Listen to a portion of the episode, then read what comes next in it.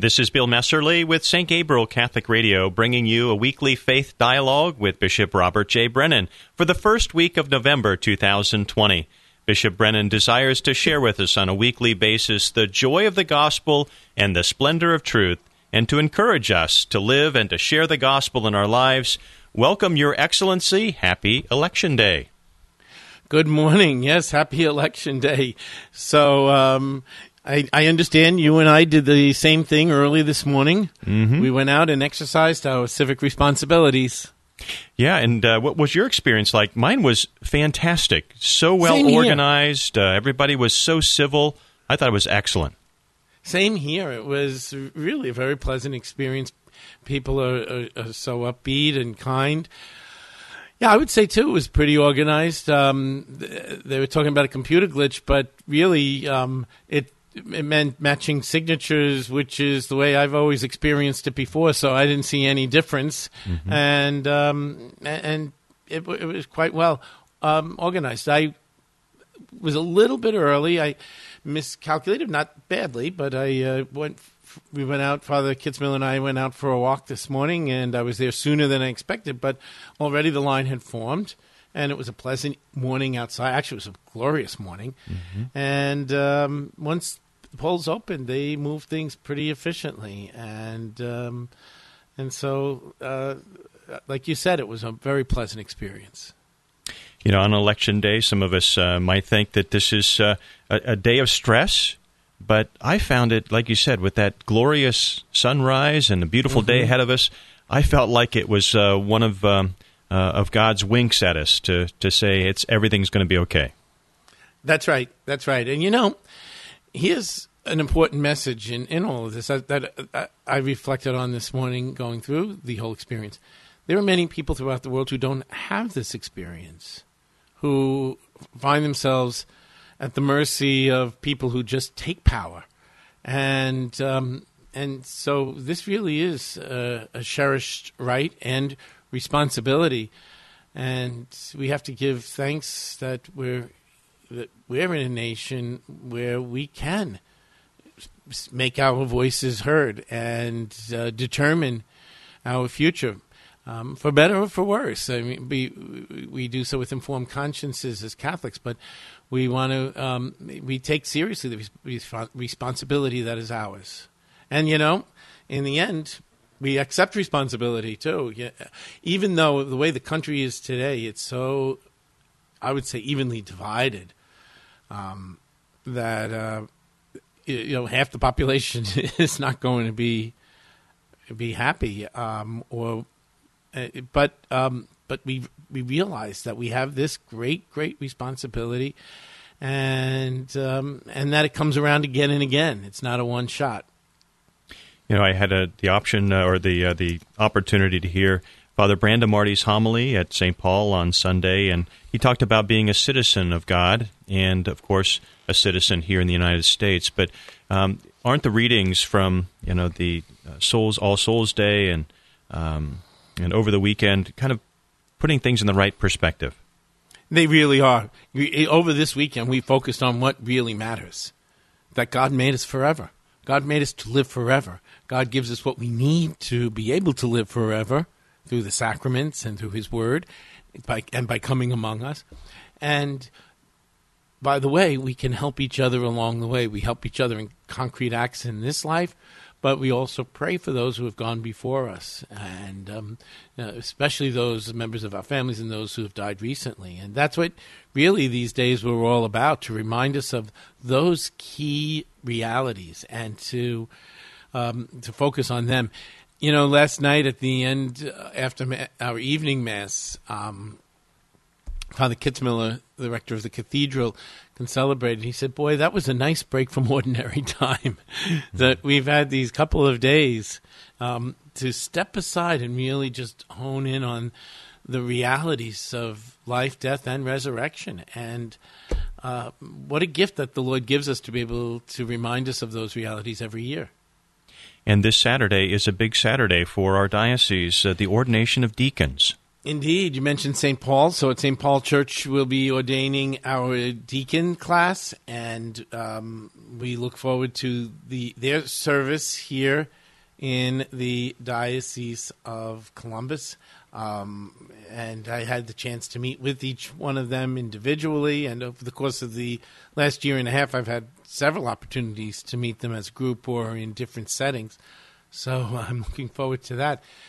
Um, the diaconate is the um, the order of service, the care of the poor, the care of the ill, um, the care for the good of the community.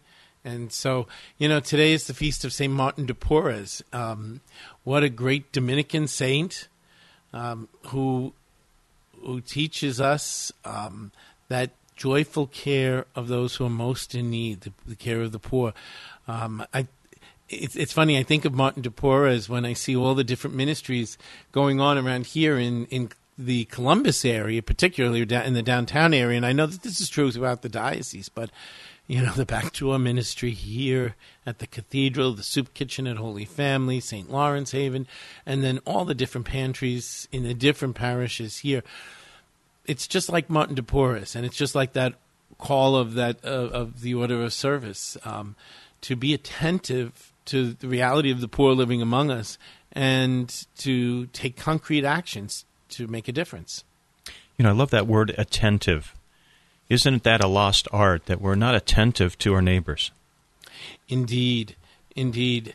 You know um, that that's a word that I've been hearing a lot. Um, to, even for us as priests, you know, we celebrated last week, and I know I'm all over the place today, but it's been quite a week. Um, we celebrated the beatification of uh, Father Michael McGivney, and um, that was the word that came to mind as I listened to the homily. Uh, Cardinal Tobin preached the homily when, as I listened to his life that was proclaimed as part of the beatification ceremony. As I looked at the different um, uh, documentaries about him, that as a priest, he what made him holy is what makes all of our priests holy. It's what our priests do day in and day out, and it starts with being attentive being attentive to the needs of our people, to be attentive to one another, to be attentive to the needs of the whole of the community and the, the individuals. Um, and that's what he did. That's what Martin de Porres did. And that's what so many around here in this great diocese do every single day. Let's, yeah, be attentive. That's a great, it is a lost art, but I think it's a recovered art too. I think I'm seeing it being uh, uncovered and, um, and, and coming uh, coming to the fore. You know, we're going from one word attentive to another A word, adaptable. We've had to be very adaptable during this COVID crisis, and our schools have um, gone forward um, in a safe environment and making all these uh, adaptations to what needs to be done. And this this Friday night, we have an exciting event that we were probably thinking would never happen this fall: Bishop Hartley versus DeSales in a regional final. That's right. That's right. I've been following the, the different Catholic schools um, throughout these these weeks, and um, by the way that things have uh, occurred, it turns out that uh, Bishop Hartley. I was at the Hartley game last week, and Bishop um, and St. Francis de Sales will face off on Friday night. Uh, you mentioned adaptable, indeed, adaptable. We it's not the way it was, you know coming last year, it was it, it, I, I, was not a, a, a, big big football fan, but boy, I got pulled into the culture pretty quickly here in Ohio, and it's a great culture. Um, I had a laugh. I learned I, I learned something new last week. I did not know that Halloween was a movable feast here in Ohio. like people are talking about, well, no trick or treats on Thursday because yeah. Halloween falls on a Saturday.